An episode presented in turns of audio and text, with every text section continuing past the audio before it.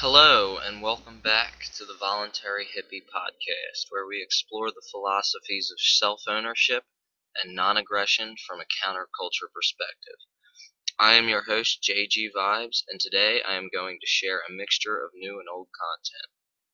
First, I'm going to share some articles that I have recently wrote relating to the economy and the strange transition towards a free society that I predict will take place in the coming decades. I will also be sharing a portion of my philosophy discussion from this past weekend that took place at an outdoor festival that I attend every year. We only managed to get about half of the discussion recorded, but overall I'm still pretty happy with the content that we got. And last but not least, I will be playing an old episode of End the Lie Radio that I appeared on last month. There are no major announcements today, so we could get right into the show. I will start off with some articles both of which can be found at aotmr.com, where you can also find more information about my book, Alchemy of the Modern Renaissance, which is also available through my website as well. And also uh, Barnes & Noble and Amazon, you can also pick it up at. Uh, thanks to Leela Publications, my publisher. Um, so I'll be seeing you on the other side of these articles. This is Decentralized Currencies Thrive in Greece, and prepping for Freedom Day.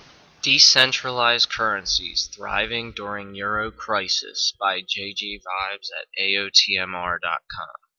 Since the market crashes and bailouts that took place in 2008, it has been no secret that the world economy is on shaky ground. For years, those of us who are concerned about the future have been wondering and speculating as to what mediums of exchange would replace the sinking, debt-based currencies that now stretch across the globe. The central bankers that got us into this mess will no doubt be using the media to propagandize the world into accepting a worldwide monopolized currency. This is already being hinted at by politicians and financial tycoons in mainstream interviews on an almost daily basis now. Their excuse for this move is that it would stabilize the economy, but this is provably false. The real reason for this takeover is obviously to centralize control of the financial markets. This was the same mentality that created the Eurozone, which is now crumbling and ruining the lives of millions. If what we are experiencing now has taught us anything, it should be that having an economy in the control of so few hands and totally untouchable by market forces will breed corruption, monopoly, and poverty. For the economy to really be in the hands of the people, it is necessary to decentralize the currency and to have an open source network of competing currencies that are community based and easily exchangeable. While it is impossible to predict how we'll trade a century or even five years from now, we can still observe how people are getting by in the areas that are failing first and take those lessons into account when the US dollar finally diminishes in value to the point where it was, is completely unusable.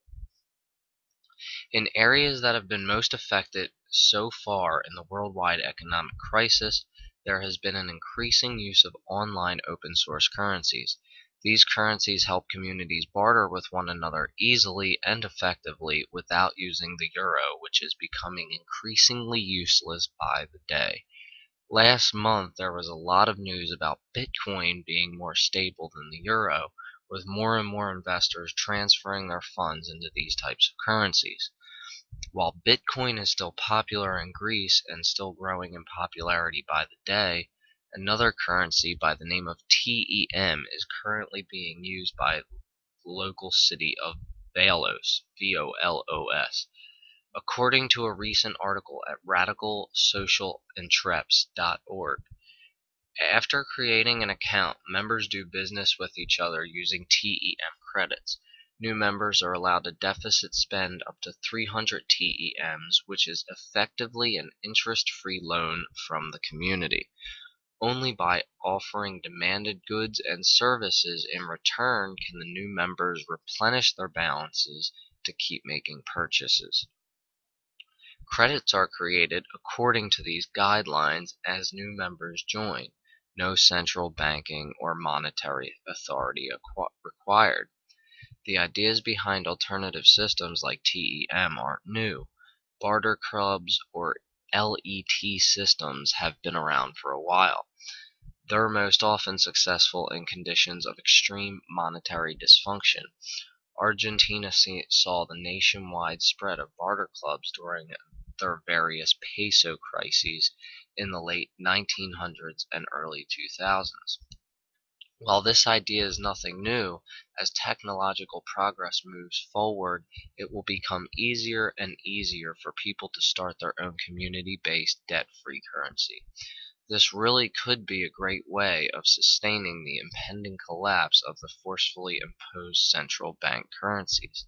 In the wake of these collapses, people will still have services to offer and still have goods to trade.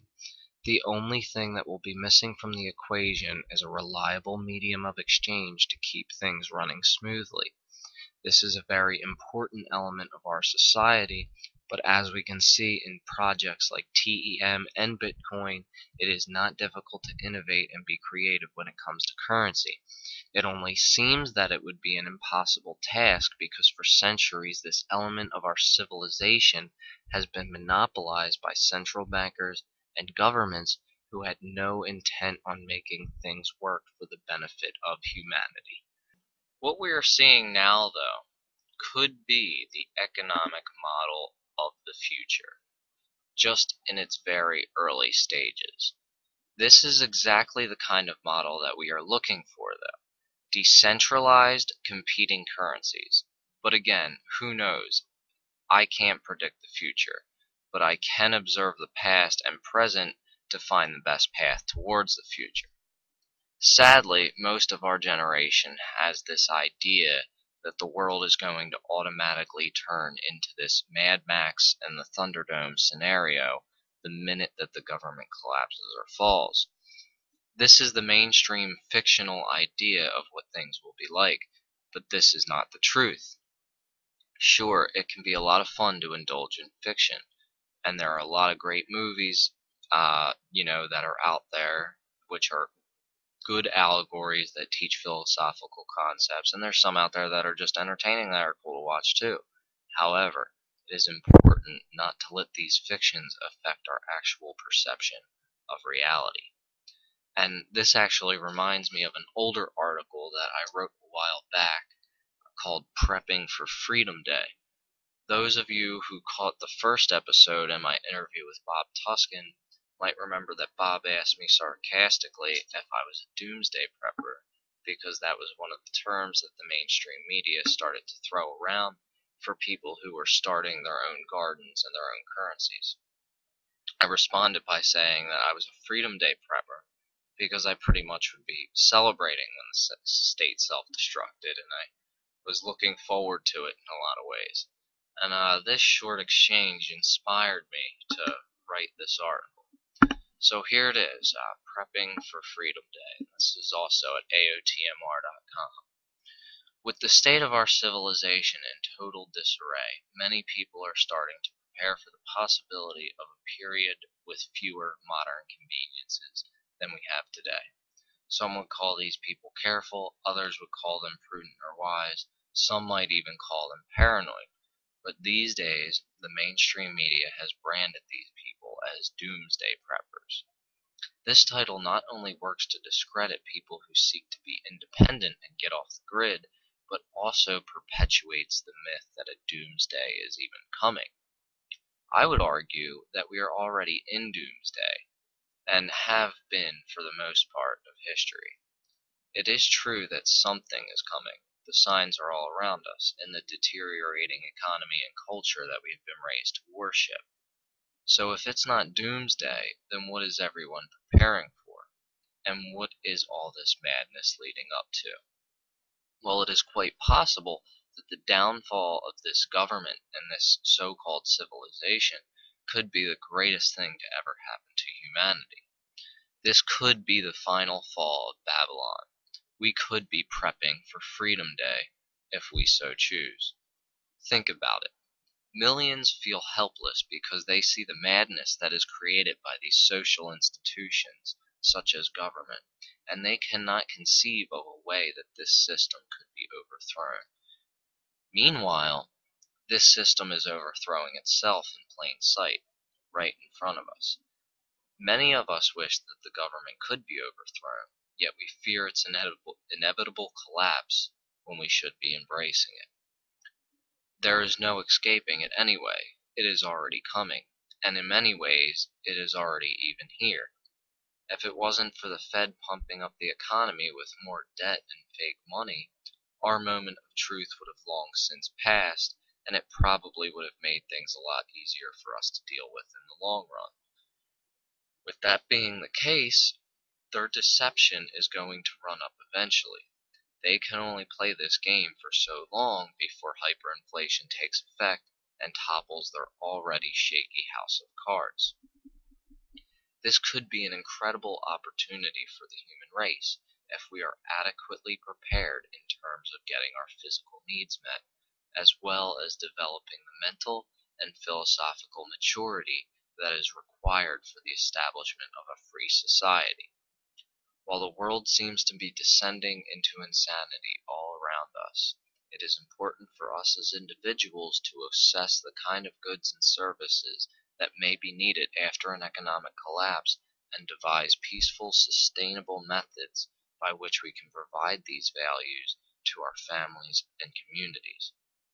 There is no doubt that this whole collapse has been staged by international interests who seek to implement their own sadistic uh, plans for the human race when that time comes. However, they will only be able to create their authoritarian slave farm if the slaves ask for this and assist in creating it. The slaves, which is pretty much all of us, will ask for this deeper enslavement only if they are unaware of its consequences and see no possible alternatives.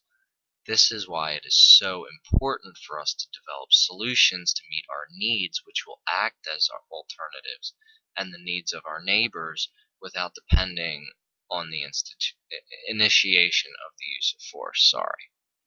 As that is the methods of doing business which has destroyed civilization time and time again. Likewise, it is equally important for us to advance a proper understanding of philosophy and of our current situation, so the population is socially mature enough to be their own masters and to accept the new and unusual nonviolent solutions that will be presented to them by the Freedom Day preppers. I hope that you enjoyed those articles. Again, they are both available on my website, aotmr.com. And next, I'm going to play the first portion of my philosophy discussion from this past weekend. I hope you enjoy, and feel free to send any feedback to jgvibes at aotmr.com. This next flip is the clip is also available on my YouTube channel, and a special thanks to everyone who has been sharing this for me and helping me get the message out there. You will notice that towards the end of uh, this presentation I get cut off. Uh, so when that happens, I'll step in here on the podcast and finish up the thought before I play that episode of End the Lie Radio. So here it is, my presentation from this past weekend's event. Really get at but if you have anything to add to the conversation or anything that I'm saying is complete bullshit, please let me know. The last thing I want to do is give bullshit ideas to other people or even continue to believing bullshit ideas tomorrow. So if you could correct me on that, that would be awesome. And I hope you don't mind me looking at my notes because I'm not like very professional in this regard yet. So, uh, you know. I decided to call this a philosophy discussion so we could be uh, more broad about our topics and discuss whatever because that kind of encompasses everything. And uh, philosophy has really bitched out over the past couple hundred years because people are no longer asking the difficult questions that philosophy used to ask, like what is re reality, what, what is truth, how should we interact with each other, why the fuck are we killing each other? You know what I'm saying? Why why do we have all this violence in our society that we still think is okay? Um, so those are the questions that we need to start to get back to asking. Uh, I, I personally believe that most of the uh, philosophers that we learn about in school are, are pretty much just, they were just like hired uh, sophists is what they are called, people that use intellectualism to manipulate people. They were basically hired by the establishment to put forward a, gun, a bunch of bullshit ideas to justify the current state of affairs. Because around the time of the Enlightenment, people started asking those really difficult questions again. And um, it really started to upset shit.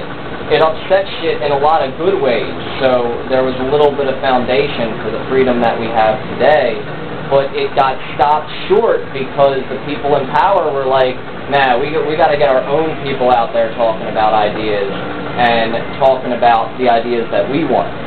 So naturally, um, all of the institutions that teach us everything that we know, the media and the public education system, is corrupted by those people in power that um, basically have control of it. I mean, it's not a conspiracy theory when you say that, you know, the shit in my house belongs to me and I use it the way that I want. That's how they look at us as people.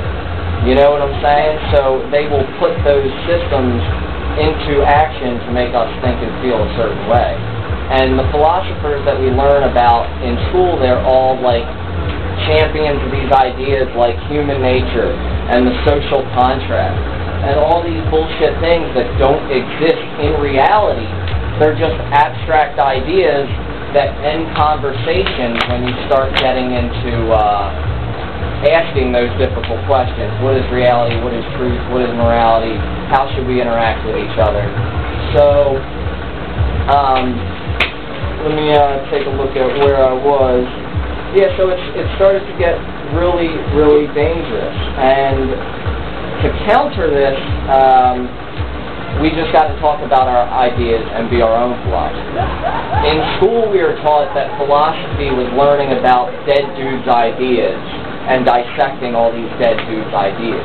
And that's kind of bullshit in my view. Philosophy is about us discovering our own ways to figure out what is reality and how we should interact with our fellow human beings and with the other living things on this earth. So those are the important questions that uh, philosophy should be asking. And I think in a lot of ways, um, we have all these questions answered in our own hearts but we don't live the um, life in reality that we live in our hearts. In, in our hearts, we know that you know violence is wrong, and you know it's it's better to negotiate with people than to use force or to threaten people, and um, that's that's no way to interact with another human being. But we create these proxies, you know, corporations, government, these legal entities that people can hide behind so they aren't held accountable for their actions. If you're a person that fucks up, I'm all about you being held accountable for your actions if you inflict the, you know, harm on somebody else. But the way it's set up today, it's not like that at all. It's to basically put people into submission and um, make obedience a virtue for people. And that's how it's seen today. Uh, anybody that that doesn't fall in line with what everybody else is doing is seen as somehow bad or there's something wrong with you. And if, if you're here today, I mean, I'm sure you've experienced this. I mean, a lot of us have found our way to this place because there isn't all that bullshit expectations that you have out there. Um, I'm sure we got a whole bunch of different people under this roof with a whole bunch of different ideas, and we don't give a fuck because we're not hurting each other over our ideas. And we have figured out how to transcend the differences in our ideas and interact with each other on a peaceful level. And if we could do that on a smaller level, then there is no doubt that we can do that on a larger level. And uh, that is basically called the microcosm and the macrocosm. If anybody's heard of that, that's the term that they use in philosophy. Um, the macrocosm is the larger uh, aspect of things, and the microcosm is the smaller aspect of things. And like the rave scene is a, a microcosm of a real civilization. Uh, because we all have people in this community that fill certain needs and um, we interact with each other to fulfill those needs. And we figured out peaceful ways of doing that. And there are plenty of other microcosms too. Um, on the internet, there's so many different groups of people that have figured out how to interact with each other peacefully, without using violence, without throwing people in cages, without forcefully extracting money from people. Because it's all it's all good and well for us to get together and work on projects and put put our money together for shit. But if you got one guy running around with a gun saying, empty your pockets, I'm going to do some great shit for you. That's not going to work out any good for anybody because violence started that process. Instead of a negotiation where you go up to somebody and say, here, there are these great things that we can do for this community and we need your help to do it. There's no person that's going to say no. There are a lot of irrational people in the world today, and a lot of that is because of what we're born into. We adapt to the situations that we're born into to survive. And especially as children, we have all this shit imposed on us by giants. You know what I'm saying? Everybody in our world as a child is so much bigger than us. And we don't realize it now when we grow up, but when we were young, that's how it was. There were giants that told us what we could and could not do with our lives. And that is how we grew up. So that was how we learned to react with society.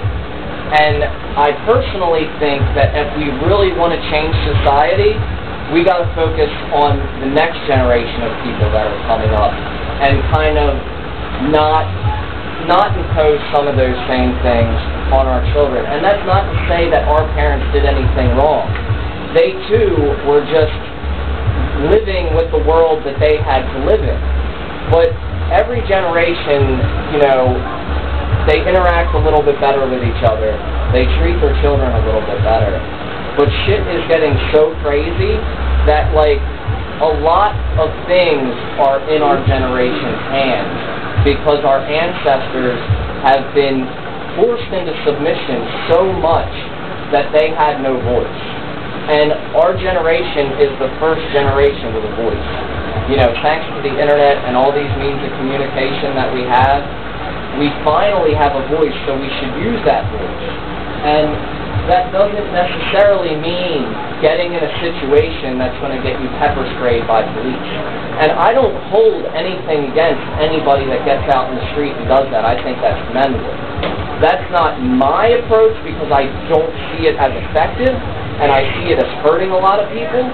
So I look at what works, and it seems that for the idea of domination and for the domination mindset, what has worked is imposing that mindset on children. And um, the idea that children are these wild beasts that need to be controlled and molded into what we want them to be is this idea that we carry from the Stone Ages that um, once Christianity came around, they started calling it original sin, which is basically we all come out these evil little devils. And that wasn't originally a Christian thing. Uh, nothing really was. All religions, it's just a language, it's just words. It's just different people in different areas who interpreted things differently. And they had different people that spoke different truths. Um, and there's all these people hating each other because they speak different languages and speak the same truths with different words.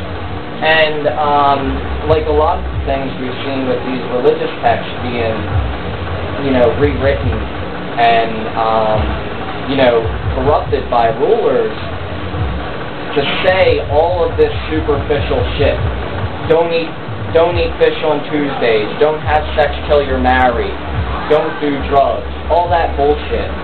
Um, instead of what all of the all of the people that believe in the religion, there is one reason why they do. And it is what we all believe in the rave scene, and that is PLUR. peace, love, unity, and respect. All religions, on the good level, on, on the fundamental level that people connect with, that is what all those religions identify with. And in philosophy, uh, that plur is, is getting very big. They don't call it plur. They call it the non-aggression principle. And it's been around for a long time. And now it's just starting to gain some traction now that we have the internet. It's basically the idea that we are all human beings on this earth. We're all equal. We're born equal. And if we don't get in somebody else's way or hurt somebody or screw with something that they have obtained legitimately through their own labor, then nobody should be able to tell us what the fuck we should do and not do with our time and our resources. Uh, that is a situation that I think is causing people to act irrationally. Because when you put somebody in an impossible situation where they're born to be free and to live and to do the things they want to do, and from birth they're constantly put into a maze, it, it makes people fucking angry. I mean, why do you think people are so pissed off in prison? Because they're trapped in a goddamn cage. And the same thing with public schools sure, there are beneficial things that people do learn from schooling, and I'm not saying that we should not teach children shit, but I don't think that we should be forcefully doing it and forcing every single child to learn on the same exact level when everybody is a unique individual with their own talents and their own aspirations. And you make people think that they're fucking stupid because they don't fit into that cookie cutter mold and then people go through their lives thinking they're worthless and thinking that it's okay to violate the rights of other people. And it's just this self-fulfilling prophecy that we just continue to have. So, um, does anybody think that's bullshit? Anybody want to, like, correct me on anything so far? Well, I mean, like, I don't know how, like, read you are in, like, classical liberalism, but, like, how would you respond to Robert uh, Nozick's argument that in like an anarchistic, like non-aggression principle type society, that like defensive associations or protective associations, like between mutually consenting people to like resolve conflict. How do you resolve like conflicts between those associations? Like, like what to stop them from turning into like micro or proto states? Yeah, no, I have heard that argument a lot, and that is something that we definitely have to deal with. But the fundamental issue with the uh, competing private um, defense agencies is that they're not a monopoly. So it isn't perfect at all. And but it is a better idea than having a monopoly. But because then if um, there's a defense protection service that isn't providing the community with a legitimate service, then the community can pull their funding and go elsewhere. Or the person that got fucked over could start their own defensive shit and start doing it that way.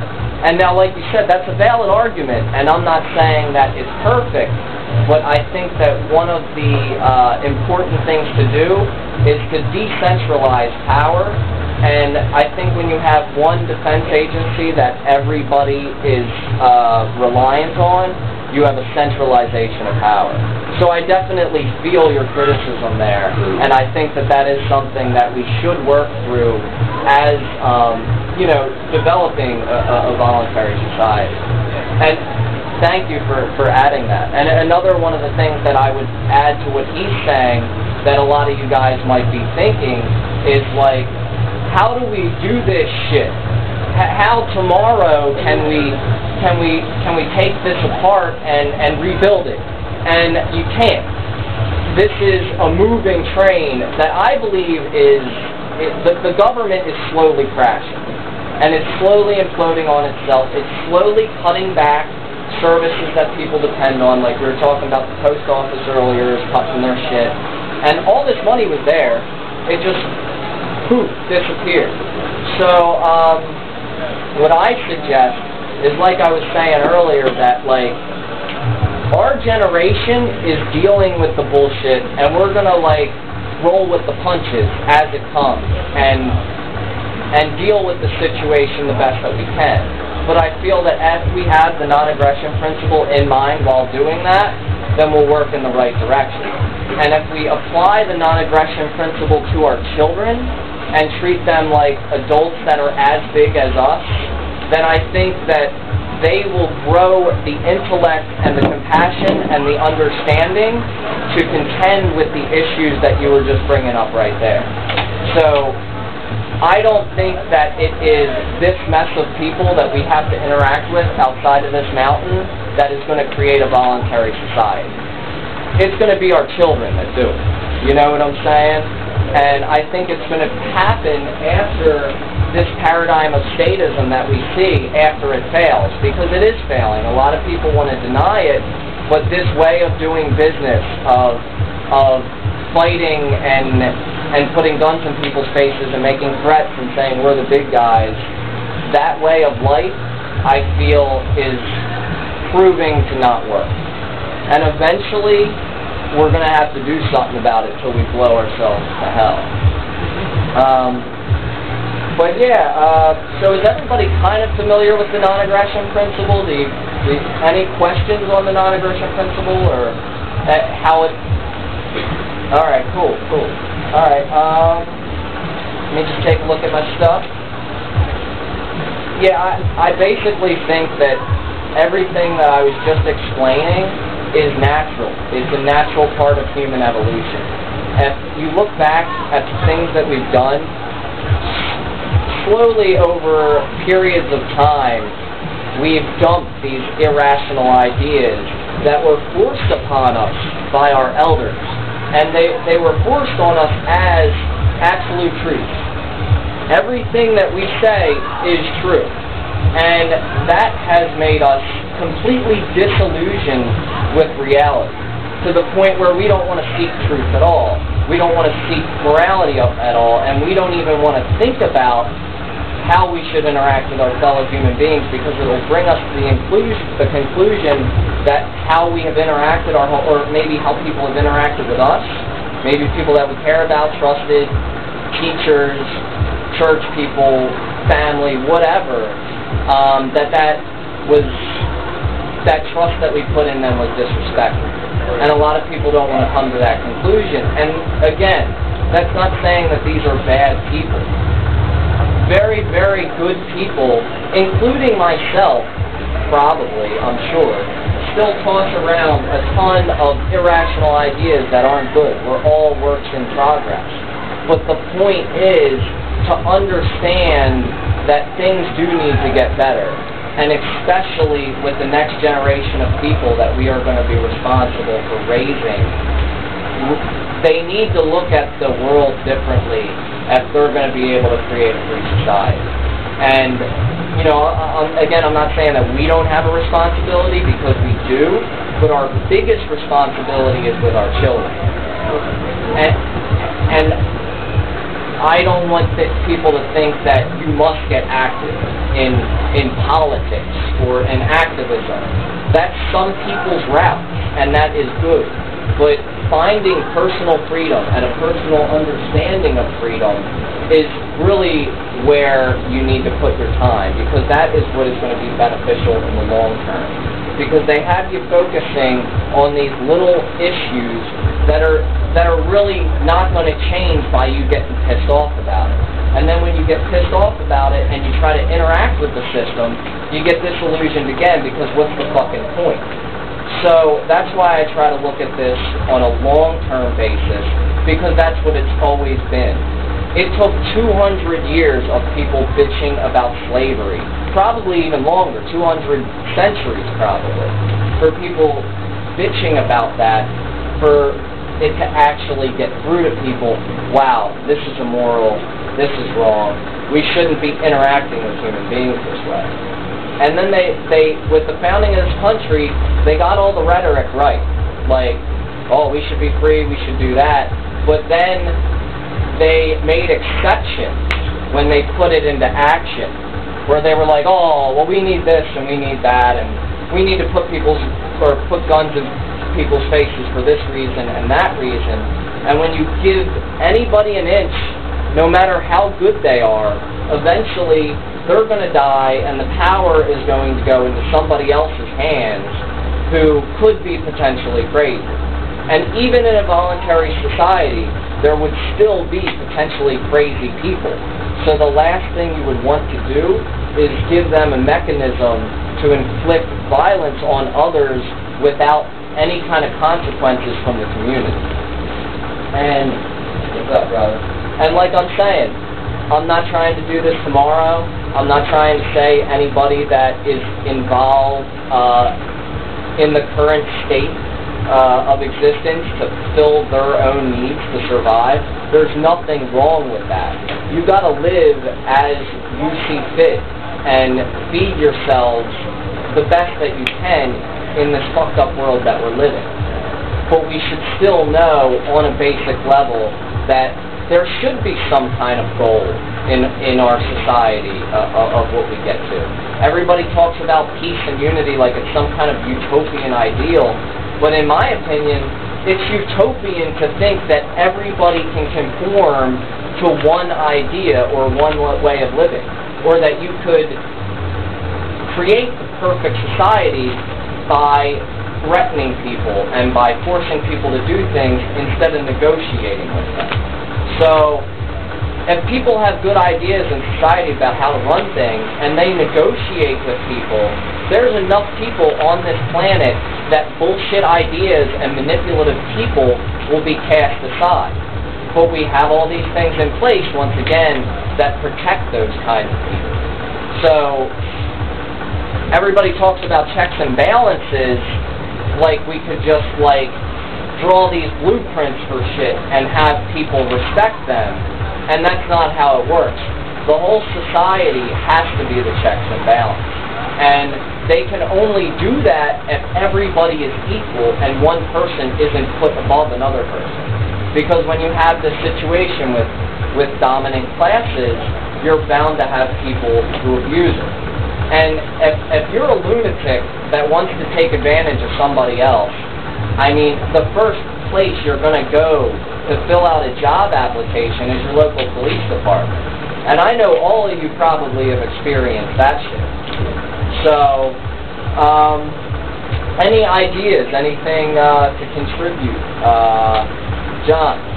We can, we can live free right now, right? Like, we, we exist in a state of freedom, peace, and like unity here, right now. Absolutely. Because nobody here, I don't think, is, is coercing or using violence against other people is totally possible right now, today, in, in our daily interactions. It's just these outside forces that appear to be uh, trying to get in the way of, of peace and freedom. So I don't even think it's a matter of you know, waiting for our children to make a free society. We can start doing it today in our daily interactions by avoiding violence and encouraging peace and, and unity.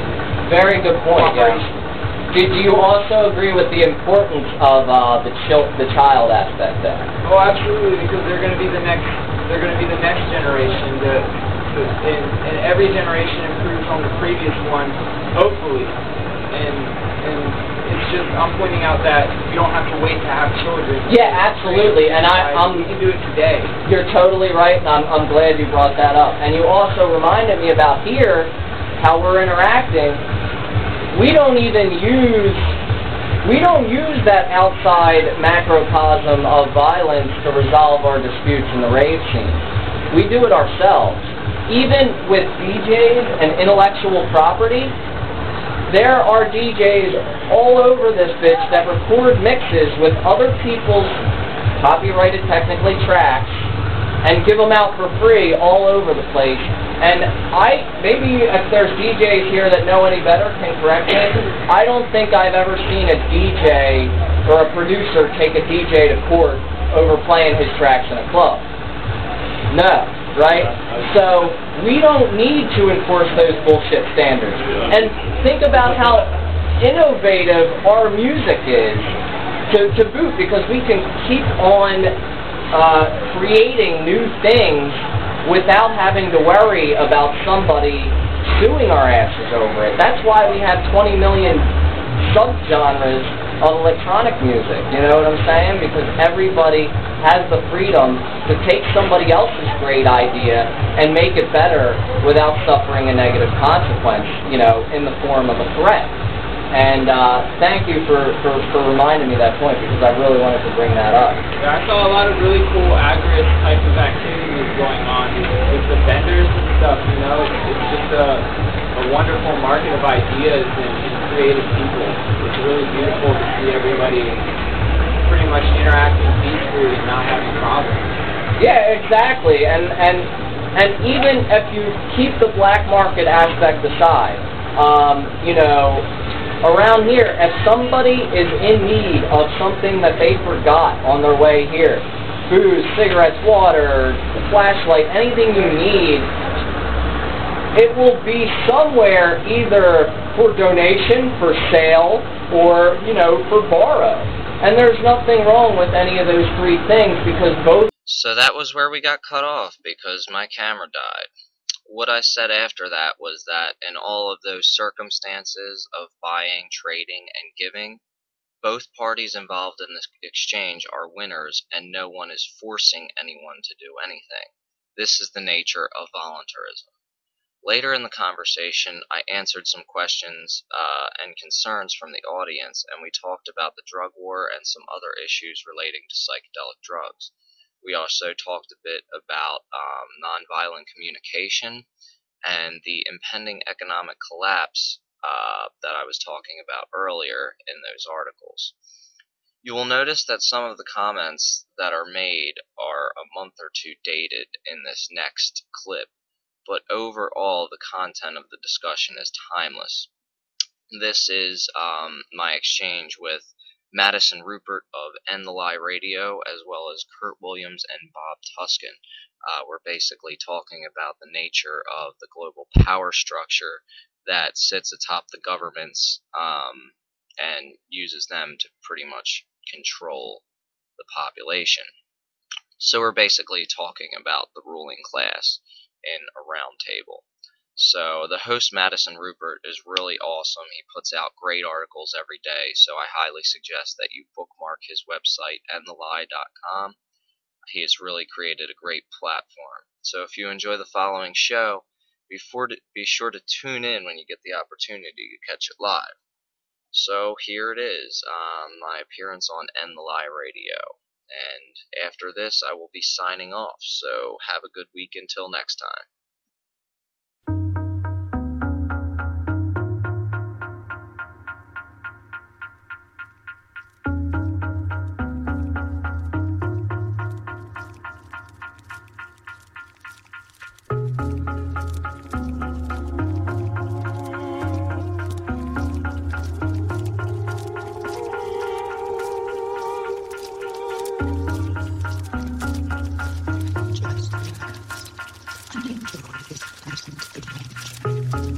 Welcome, one and all. I am Madison Ruppert, your humble host of End the Lie Radio, and welcome to today, this Sunday, May 27th, 2012 edition of End the Lie Radio. And we have a very special show for you today with Bob Tuskin of The Bob Tuskin Show, Kurt of Room 101 Radio, and JG Vibes. It is going to be an incredibly interesting show. And for the first hour, we might bleed into the second hour on this topic because it, it very well might get heated. Uh, we are going to discuss or debate who exactly or what uh, is at the top of the power structure. What is running the world? If you visualize uh, the world, the world power structure as a pyramid, who is at the very top? What is the capstone? That is the question for today. And I just want to say I am completely impartial on this issue. I have absolutely no idea what the capstone is on this power structure, and I don't pretend to. Um, and so that's why I think this uh, topic for today will be very interesting And I will kind of uh, act as as a moderator of sorts, although I doubt anyone is going to get too rowdy or anything. Maybe Bob will, but uh, yeah, yeah, I was gonna say. Yeah, exactly. Might have to keep Bob in check, but we'll see. Um, and of course, you can chat with us in real time and get in on the conversation by going to bit.ly.com forward slash ETL radio. And of course, you can watch past episodes on youtube.com forward slash end to the lie, and they are commercial free as well. And please connect with us on Facebook. We broke 4,000 likes very recently, so that is a, a huge landmark for us, and that is facebook.com forward slash end the lie. And so let's start off. Uh, maybe we can start off with just a, a short intro statement uh, from everyone. Let's start with uh, in alphabetical order. How's that? Bob, uh, please go ahead. Thank you for having me on your program, Madison, or should I say your unprogram, uh, because we definitely want people to be an autodidact and make up their own minds. And I like to take the puzzle piece approach to things. I like to collect all the puzzle pieces, and when they fit, they fit. When they don't, I don't necessarily totally discard of that piece. I kind of keep it there to the side and see when it may fit in the future or, if it fits at all in the big picture. Now, that being said, I see the power structure, the pyramid, if you will, as more of an octopus than anything else. And I think that's one of the reasons why we see so much divisiveness amongst the so-called alternative media. And that's because they are deliberately playing on having you choose whether it's the Vatican or the Jews or the reptilians. And effectively, they're dividing us and conquering us. Uh, and that is something that I'd like to represent as a part of this discussion, that at the end of the day, it doesn't really matter. Aberrant behavior on some level is just simply aberrant behavior. Well, that's a great point, Bob, and I, I agree. I actually last year uh, wrote a, a, a piece I think it was called, it's been so long now, I, I, can't remember exactly, but I'm pretty sure it's called a blueprint for the unification of uh, the truth movement, I, I, believe. And basically, my, my overarching point was exactly what you just said. At the end of the day, we're all working for the same thing, and all of these, all of these uh, potential uh, entities at the top of the power structure, in my mind, are equally guilty and should be treated as such. But uh, let's move right along. Kurt, if you would please. Uh, thank you, Madison. Um, you know, I have to really go right along with, uh, you know, and I'm not trying to copy Bob at all, although he is a very, uh, I don't know how you would say, uh, you know, you, you want to emulate Bob. No, I'm kidding. Uh, but this, you know, seriously, you know, I was thinking the same thing, uh, as long as the lines of this divide and conquer. We could, we could literally say that our own fear and ignorance is at the top of the pyramid because that's really what's ruling this society. Uh, you know, uh, sorry, but a compass and square with a G in the middle does not you know, rule my life. I'm not, you know, overpowered by symbols. It's my fear that may interpret a, a symbol or a or or you know this this pyramid eye and all this. It may it may impo- you know strike fear into me, but really, what what so so what is the what is the source of that fear?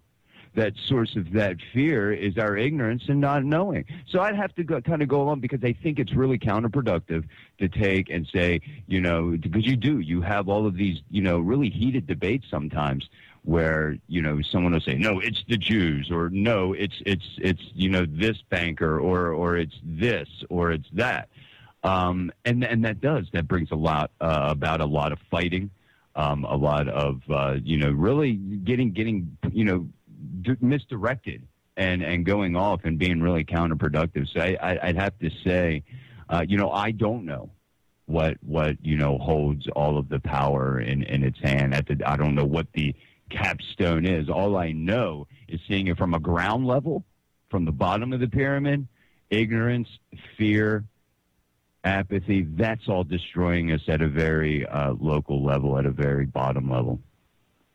So, if I could encapsulate that in, in a single word, essentially, uh, it would be our own psychology. Correct. I, I think, in a sense. Now, granted, that's that I can't really say that that's you know, in my opinion, that's not all of of what you know is going on here. I think that's a very significant part.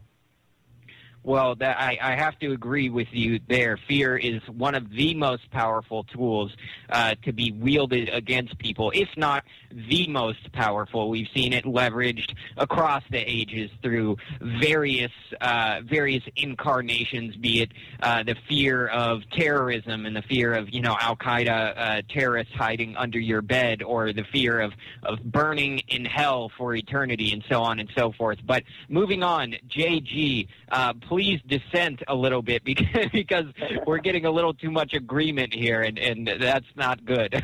but I'm just kidding. Please, JG. Um, well, I think uh, both of them did make very good points. Um, Bob, in the sense that it is more like an octopus than, um, you know, a, a capstone at the top. Um, even though the, the pyramid is a good representation of how resources are distributed um, in our societies.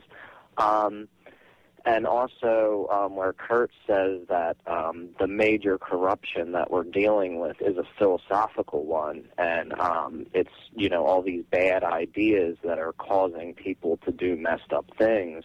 Um, but as far as control in this world goes, um, there's definitely aristocracy, um, and I, I think when um, you know these terms that we have like today like uh, illuminati or new world order or whatever that that's just in my opinion that's just in reference to the aristocracy because nobody wants to talk about the aristocracy anymore Right. and um when i say the aristocracy i would include the vatican all of the royal families that probably all of the royal families all over the world um as well as um, you know, the gold and oil families. Um, you know, all of these people that um, hold the world's land and resources, I would say that we can look to them for who controls the societies. Um, but I think that there's a lot of infighting. They're always fighting over who who gets the biggest chunk of the pie, and um, you know, there's there's a lot of that going on. But like Bob said, it is like an octopus. There's so many levels. I mean, the Yeah. the Vatican hits people on one level, and then they have the banking families, and then they have, you know, military countries, and I mean, even the countries that we don't think, um, you know, that there's aristocracy in, just because we're not around it. I mean, in pretty much every foreign country, it's the same as it is here, if not worse.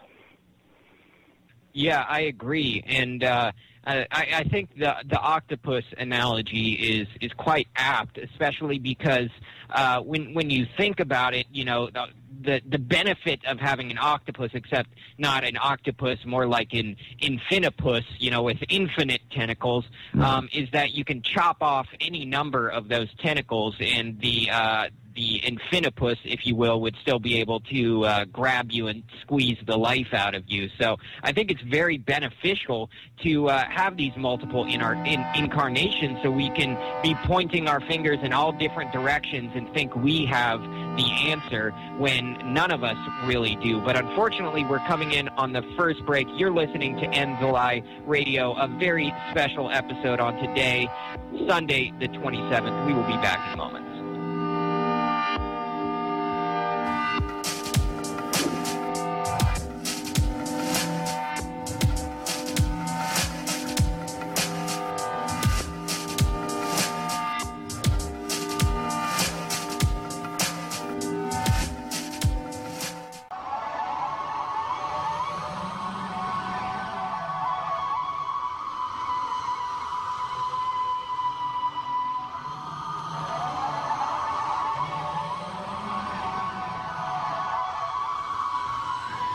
Welcome back to End the Lie Radio. I am your host, Madison Ruppert, and today with us we have many guests. We have JG Vibes, Bob Tuskin, and Kurt of Room 101 Radio. And I just want to throw out their websites. Kurt's is room101radio.net. Bob Tuskin is bobtuskin.com. Big surprise And the. Don't Oh, yes, them. of course. And the intelhub.com, which carries a lot of my articles as well, which I'm grateful for. And JG, Yeah. what is your website again? It's AOTMR. Am I correct on that? That is correct. He got it right on the first try, I was gonna JG. say, don't and ask how many Bob. times did I butcher it on my show? well, the first time I was on your show, you got it right completely all the way through. So we'll we'll just count that. Yeah. Okay. That was off the top of my head too. I, I'm I'm quite surprised I actually got it right. Maybe because it's uh it I, I found it so strange it just stuck in my head. What does that mean, by the way, JG? Um, it is the acronym for my book, which is uh, Alchemy of the Modern Renaissance. Well, there you go. That'll that'll make it even easier to remember, or perhaps harder because I have to remember the whole title now. uh, but uh, well, you know, since we mostly agree on this issue, I want to change the focus a little bit, and it's still closely tied in. I want to ask you guys where you think we should direct our energies and how we should direct our energies in terms of activism uh, and so forth. Since you know this, it is this infinipus, if you will, with infinite tentacles. Um, and yes, I did coin that. I'm gonna make a Wikipedia entry for that for that uh, that term now. Um, but let let's discuss where we should focus our energies in this fight, if you will. And uh, now let's do reverse alphabetical order. So JG, you go first, please. Um, I, I think that the most important place to focus our energy is just philosophy in general, um, because you know, I mean, if we if we try to like tackle one, you know, uh, organization or or even one group of people or even, you know, the energy solving the energy thing would be good, but I mean, just in general, the way that our species looks at the world needs to be corrected. Just just like it needed to be corrected when people had open slavery and arranged marriages and all that craziness. Um, we're still behaving in extremely primitive ways. And the only way that we can prevent that from happening is, um, you know, to have a, a better understanding of philosophy and to change our philosophy, um, you know, into something that's not violent, to something that doesn't accept violence.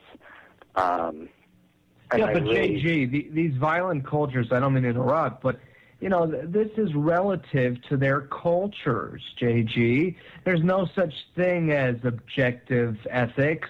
Uh, it all depends on their, uh, you, you know, their humanist perspective, their uh, cultural relative perspective. Well, I mean, I would I would agree with you in some senses. I mean, I, I'm saying that tongue in cheek, by the way. I, I, I figured you were, but I mean, th- there are some things that are completely relative and subjective, and um, you know that that we can totally, you know, like the specifics of religion and and spirituality. I mean, that's all personal, subjective stuff. But um, you know, when it comes to ethics and it's it's people are have the potential to get hurt and yeah, exactly. It's it's important to, you know, nobody wants to get um, hurt. Nobody wants to have things stolen from them. Nobody wants to to be violated in any kind of way. Um, you know, so it's it's definitely important uh, for everybody to agree on what's up and it's easy to agree because nobody wants to get hurt. So don't hurt people. Don't use violence. I mean, that's that's pretty easy, and that doesn't get into people's personal lives. I mean, that's why people have a problem with religion because a lot of times it tells them, you know, really, really irrational things about how to behave, and not hurting people, not taking things from people. That's that's definitely, you know, pretty solid. But overall, I definitely think that it's a multi generational thing. I mean, this is a battle that has been fought forever, and you know, the the revolution didn't start when we fi- found out about it. You know what I mean? This happened ages and ages ago, and it might go on for a little bit longer than we want. You know? You know, Anybody? that's a really good point. If I could just pick up on, on one thing you just said there.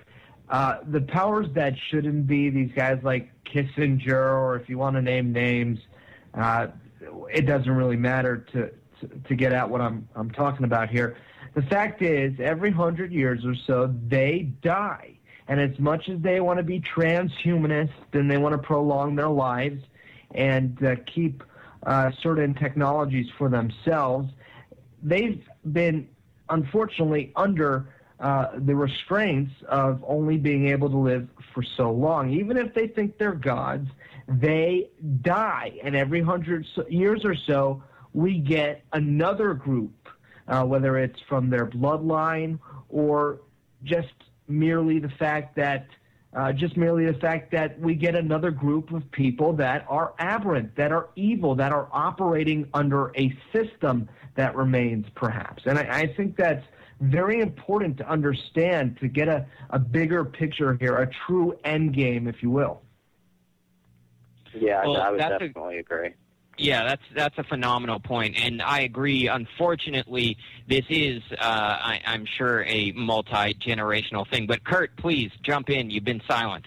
Yeah, I have. Uh, no, you know, I, I think that it, I'm one that doesn't like to feel that my my efforts and my energies are being wasted. Um, so I think that where to fight, where to attack. You know, the one thing that really comes to my mind is uh, what I read in Dr. John Coleman's book about the Committee of 300, which is up there near the top of this capstone that uh, we were we started the show off with. Uh, not the very top. I don't think any of us really know, but to where to direct your your energy to as far as activism and doing something about this is well individualistic in my opinion, and I think that like JG was saying, you know, it really starts in one's mind. I don't like to, to do something for nothing eh, or, or fight for something that is, is a lost cause to, to begin with. Not that fighting against, uh, you know, a new world order is, is, you know, well, for one, it's my opinion that it's the new world order is an idea. You can't kill an idea. This has always been an idea. This is not a, a you know a group of living people called the New World Order. It's a conglomerate of uh, different you know groups, societies, uh, all fighting, all working towards one common goal, like we should be.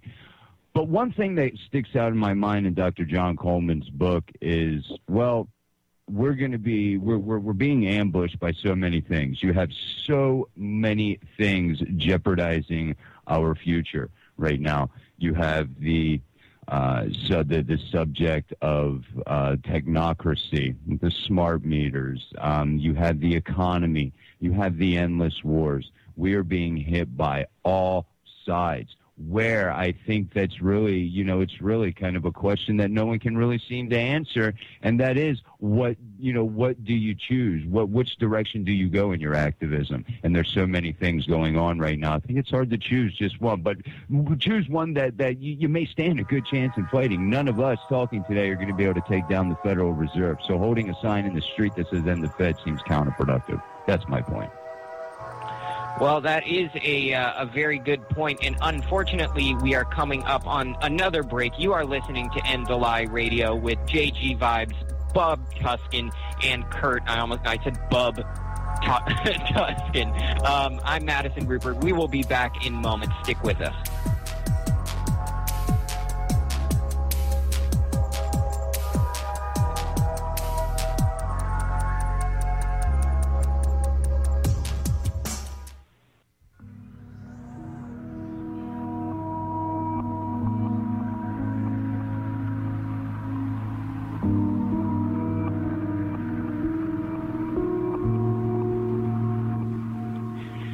Welcome back to End the Lie Radio. I am your host, Madison Ruppert, and my website, of course, is endthelie.com. And we have a very special episode for you today with Kurt of Room 101, Bob Tuskin of The Bob Tuskin Show, and JG Vibes of AOTMR.com. I got it right again. Uh, and Bob, I know you responded to JG in the last segment, but I want to give you a, a, a chance uh, to uh, you know voice on your own uh, a little bit of where you think we should direct our activism uh, in our in our daily lives, where where we should uh, place our efforts, where the where our priorities should be, if you will. Well, I also agree with JG about the importance of philosophy. So education should be a major part of the revolution or the revolution or however you want to break down that word. Uh, here's the thing. As kids, many of us aren't getting the classic liberal arts education, you know, the, the trivium and the quadrivium. We're not being taught to think for ourselves. We're being told uh, to recite something or regurgitate something at command. And both JG and uh, Kurt Wilson and I have discussed education. Did I call you Wilson Williams? Kurt Williams? I don't even know the guy's name, let alone. Uh, anyway, Kurt knows I love him. Uh, bottom line, uh, the uh, education front is a, a major uh, place to put our attention towards. Uh, and that's one of the reasons why, I don't know if you know this, Madison, but uh, instead of running for the sheriff of Alachua County here in my uh, county, I've decided to change uh, course and run for school board. And of course, I'm a fan of homeschooling and co-oping and that kind of thing. Uh, so I would probably, if I was elected, abolish a lot of the school boards and only implement uh, education that uh, it goes in line with you know J- John Gallo and uh, John Gallo, no, Gatto. Jonathan Taylor Gatto. I'm, you know who John Gallo is, by the way. No, but I know John Taylor Gatto. Ro- Robert Gallo is the one. It's, I was. It's a combination of John Taylor Gatto and Robert Gallo. And Robert Gallo, by the way, is the discoverer of the HIV virus. But I won't get into that. Um, that is so important in education. I could go on and on about that. But also, the other thing I, I'd like to emphasize is, is the importance of being self-sustainable and not having the powers that shouldn't be control you with you being dependent on their Federal Reserve notes or their energy system. Uh, and the, the best thing you can do in, in uh, order to get control of that situation is get off the grid, grow your own garden, learn how to, to get off of the uh, Monsanto processed madness, uh, and so on. And that's something I talk a lot about, and I, I think is an extremely important thing. And I'd much rather discuss those things than have to go over the same old discussion about the Bilderberg. Now, of course, the IntelHub.com and JG Vibes will be at the Bilderberg meeting with our exclusive coverage. JG has been writing a number of great articles for us on that topic. But nonetheless, we can only spend so much time pointing the fingers at, at these powers that shouldn't be eh, without going to a solution or without going to something we can do beyond just sitting here and complaining and bitching about these certain scumbags. I think that's that's a phenomenal point, and I'm ho- honestly a bit surprised that uh, no one brought that up already. Although that was one of the uh, the focuses of my discussion with Kurt recently. We we discussed the importance of actually getting active in your own life instead of uh, trying to uh, you know get out in the streets and hold the sign, thinking that suddenly the powers that shouldn't be, as you like to say, Bob, um, will listen to you after all of these years uh, of giving you the middle finger and then suddenly uh, change just because a bunch of people are annoyed and angry. That has been the case for thousands of years. We have been annoyed and frustrated, but if we can get ourselves outside of these systems, then we're completely non-reliant, and you aren't putting your uh, meager funds, in most people's cases, into the coffers of these same people. And uh, one person who I think is is phenomenal in highlighting the importance of this approach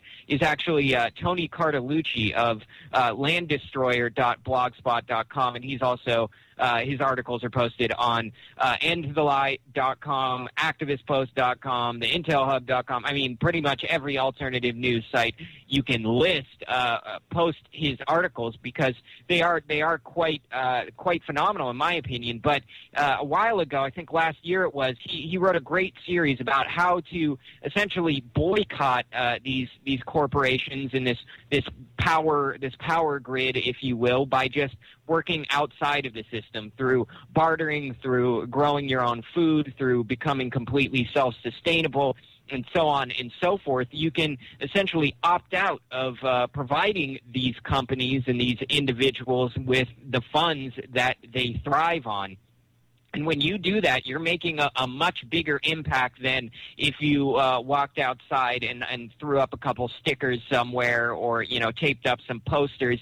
Uh, you will be making a, a much larger uh, impact in, in that regard. Wouldn't you say, guys? I'd have to agree totally. I mean, I was one of the ones in the very beginning when I really started looking at this and really wanted to get active and find, you know, a way that I could make a difference. Uh, you know, the only course of action I saw was getting out in the streets, and I, and I really thought at one point, hey, these guys are, you know, they're they're going to see us all out there, and all of a sudden we're gonna we're going to change the world, and everybody we run into is going to believe what we said, you know, about 9/11. Is going to see the the you know the the, the lies of 9/11 and the lies of these wars, uh, this or that, and that wasn't the case. So, like it's being mentioned quite a bit uh, in your chat room, Madison, over at OrionTalkRadio.com, is that you know self-sustaining, uh, hitting hitting it at a, a local level. Um, you know, I think is where you can affect the most change. You know, uh, running for a school board, running for, you know, sitting in the, the city council meetings like uh, Sheeple 2 did uh, about the uh, Agenda 21. And, and things like that, I think, have more of an impact than, like you were saying, going out and holding a sign thinking things are going to turn around for you. And yeah, I, I don't want to poo-poo uh, traditional activism at all. I, you know, I, I really want to uh, highlight that. I'm not saying if you go out and hold a sign, you're an idiot, because uh, a lot of people out there holding signs and so on and so forth are already sustainable, and you know they're already engaging in this form of activism. So there's absolutely nothing wrong with that. But if you're still still uh, eating, you know, food uh, produced by by the the handful of corporations that produce most of our processed food, the uh, the the source of which you know ultimately likely comes from Monsanto and you know covered in Dow chemicals and so on and so forth. Uh, you know, if you're not doing that, I think your priorities uh, should be oriented in that direction before you go out and hold a sign expecting uh, the powers that be to, uh, you know, expecting them to suddenly say, well, that, you know, that guy's holding a sign, so, you know, maybe we shouldn't be doing this. Maybe we shouldn't be uh, reaping billions and trillions of dollars at Well- the expense of people's lives. Yeah, and I don't see the, the sign holding as necessarily directly addressing them and for their sake, uh, whoever they may be. Uh, I see it more as just uh, An awareness state- thing. Yeah, because you know there comes a point where silence becomes complicit. You know. Oh, I, I agree. I agree Silence is betrayal, right? Martin Luther King said that. Right. Yeah, and and I think if you're doing it for, to uh, raise awareness and you know make people in your community aware and so on and so forth, I think that's great. But you know, everyone in in this discussion, at least, and and a lot of uh, other people who are listening, I'm sure, are already you know very active in that regard. You know, uh, JG writes quite a bit, and he's uh, you know informing the world in that regard, and also you know obviously he is on the radio as well. Bob Tuskin on the radio five days a week, and Running uh, my mouth. this week's six, yeah, running his mouth and you know uh, flinging his big hair everywhere and so on and so forth. Uh-oh. And and Kurt, uh, of course, is on the radio as well, four days a week on here on Orion. So you know we we are uh, getting active in that regard. And if people aren't doing that, I highly recommend that they do. I mean, there is absolutely nothing stopping from you stopping you, the listener, from getting out there and writing on your own. You know, you do not have to have a PhD to get out there and start raising awareness. So I encourage people to do that and, and really get active in that regard as soon as possible. But unfortunately, we are coming up on another break. You are listening to End the Lie Radio. I'm your host, Madison Ruppert, and we will be back in moments. Stick with us.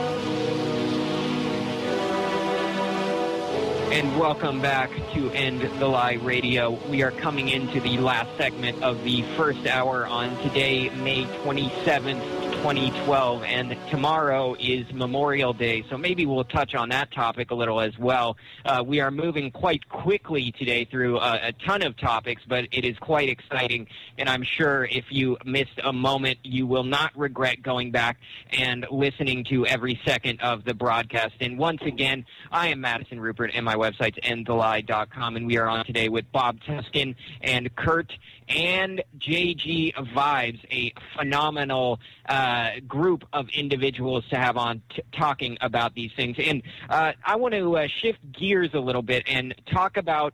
Um, what is really going on? Is there a, a larger motivation behind uh, all all the things we see going wrong in the world and all of the suffering and so on and so forth? Is it just because there is a overwhelming drive for profit and for money and for material goods. And do these people really just want the biggest houses and the biggest cars and you know diamonds and so on? Uh, or is there something more sinister? Do they uh, do they uh, you know enjoy seeing others suffer, or do they do they really just uh, want to drive ten Bentleys uh, around all day long? Uh, so let's let's start with Bob and then uh, go in alphabetical order once again. So Bob, if you would. Thank you, Madison. I see the powers that shouldn't be, as I like to say, as victims, victims of a system of scarcity. And because they think this scarcity is reality, they act totally different. And the best example I can give of this um, is uh, an experiment that Pavlov did. Everybody knows about Pavlov with the dogs, right? Well, Pavlov also did a, an experiment where he observed chickens and he provided the chickens with an abundance of food and water so whenever they were hungry, they would go to the feeder and it would uh, be there in complete abundance. Well, after observing them under these conditions, he then decided to introduce scarcity of that food and water. And only then did he start to observe certain behaviors. They started to hoard. They started to steal from one another. They started to become greedy. And he could even get them to kill one another, essentially creating a pecking order, a pyramid. Okay? Social Darwinism, whatever you want to call it. And the eugenicist, the social Darwinist, this is what they prosper from. And for thousands of years, this was, on some level, a reality. Because before certain technologies, we only had so much, and their control was more important to them. That being said, there was always an abundance. So, how can we trick people? How can we get uh, my abundance uh, and use these other people as prostitutes, as slaves, and, and that was, in my opinion, the development of money.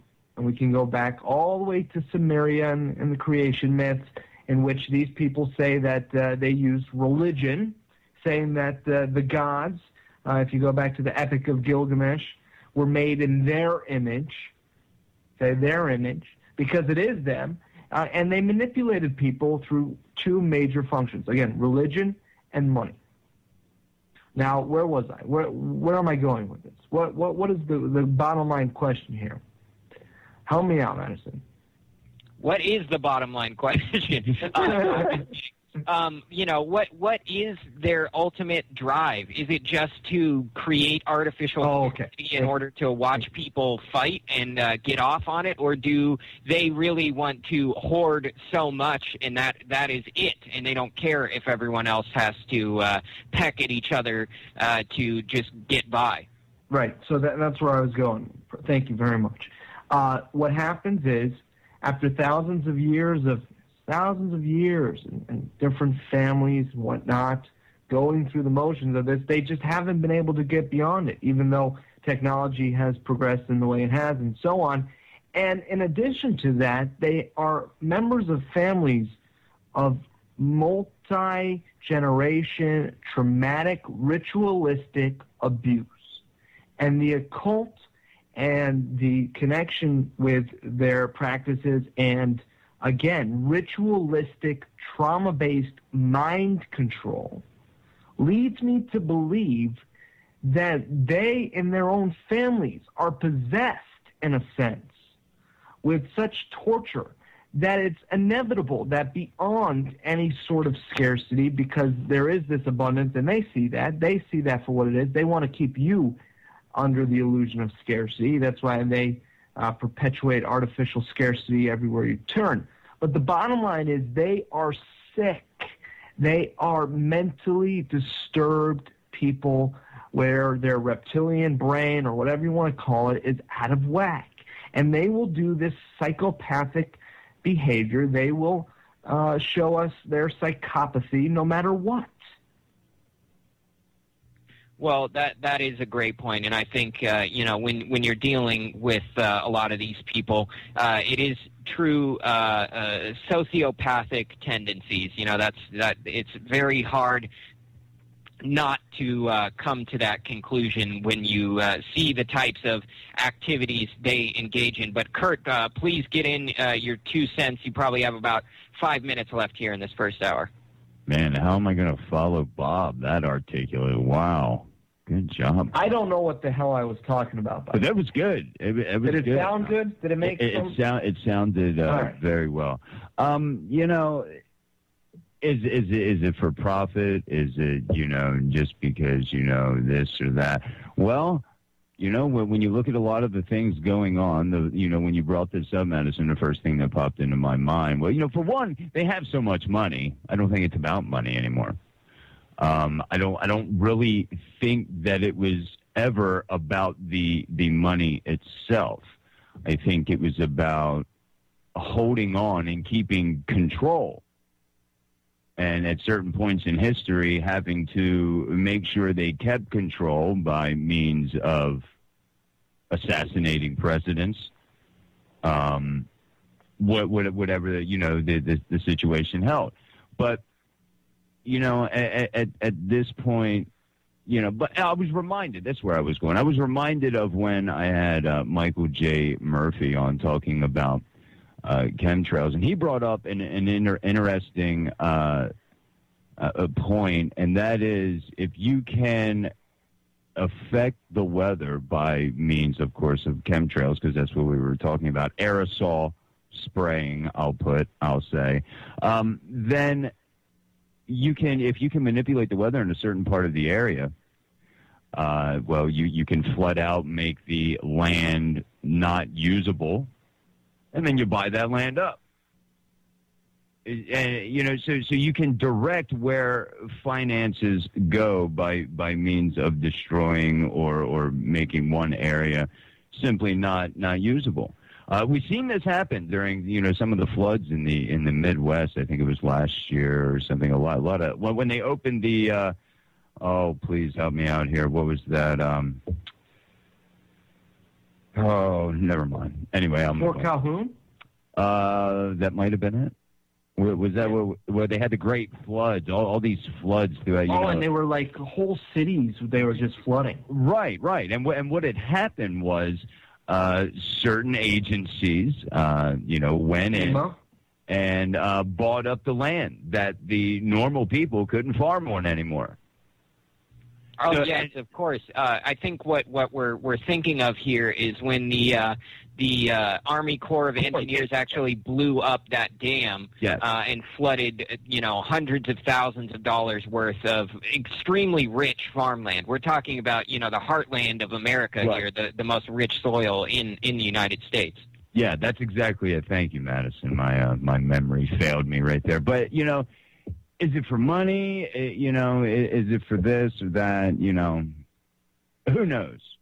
I mean, th- th- this has been going on, and and I think you know people getting back to you know your your original uh, you know topic in the in the very beginning is you know who's at the who's at the helm of all this who's who's running the show some would say the Rockefeller some say the Rothschilds some say this some say that well guess what like Bob said these these you know evil demons are only around for about hundred years what happened before that who was running the show before that and who's going to run it after it so I, I think it, it, you can't really put your finger on it but bottom line is, you know, they they they have all that they need. I, I, I, really I don't think I can definite, definitively answer that question, Madison. You really got me thinking.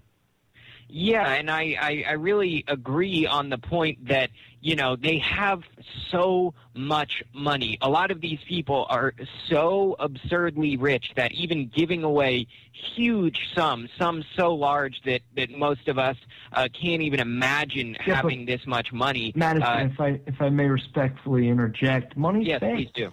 Money is fake. Right. It is. Fake. We're, but we're talking about uh, material goods. Let's put it. Resources. Resources. There There we go. Thank you, JG. They have more resources than many of us could Yeah, but they can't imagine. be everywhere at all times.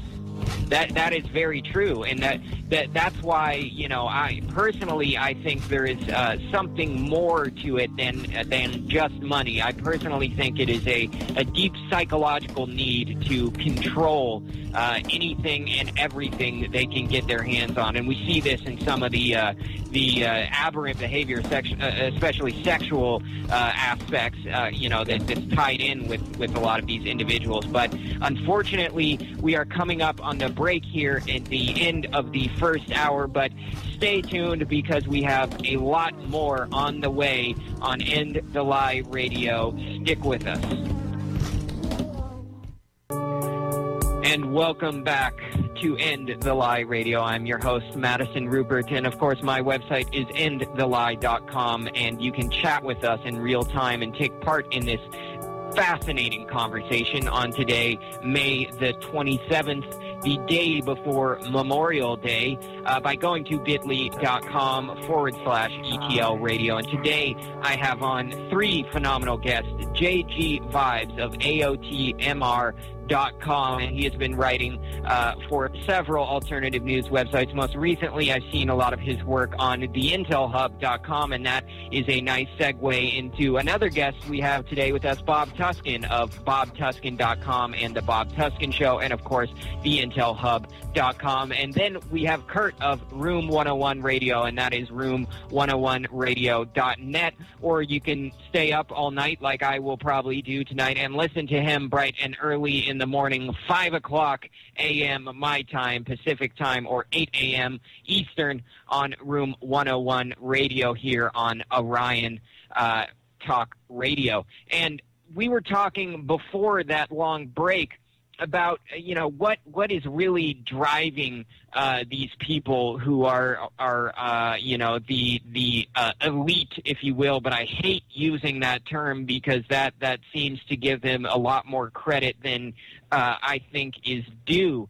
Um, but we, we, we were discussing it before the break. You know, is it just money? Is there a psychological aspect? Is is there uh, you know something else? Do do they just love control? Do they love seeing suffering and creating artificial scarcity in order to watch people uh, peck each other's eyes out? To use the chicken analogy, just for you know a, a single grain. Uh, what is it? And uh, JG did not get a chance to jump in before the break. So JG, if you would please share your thoughts.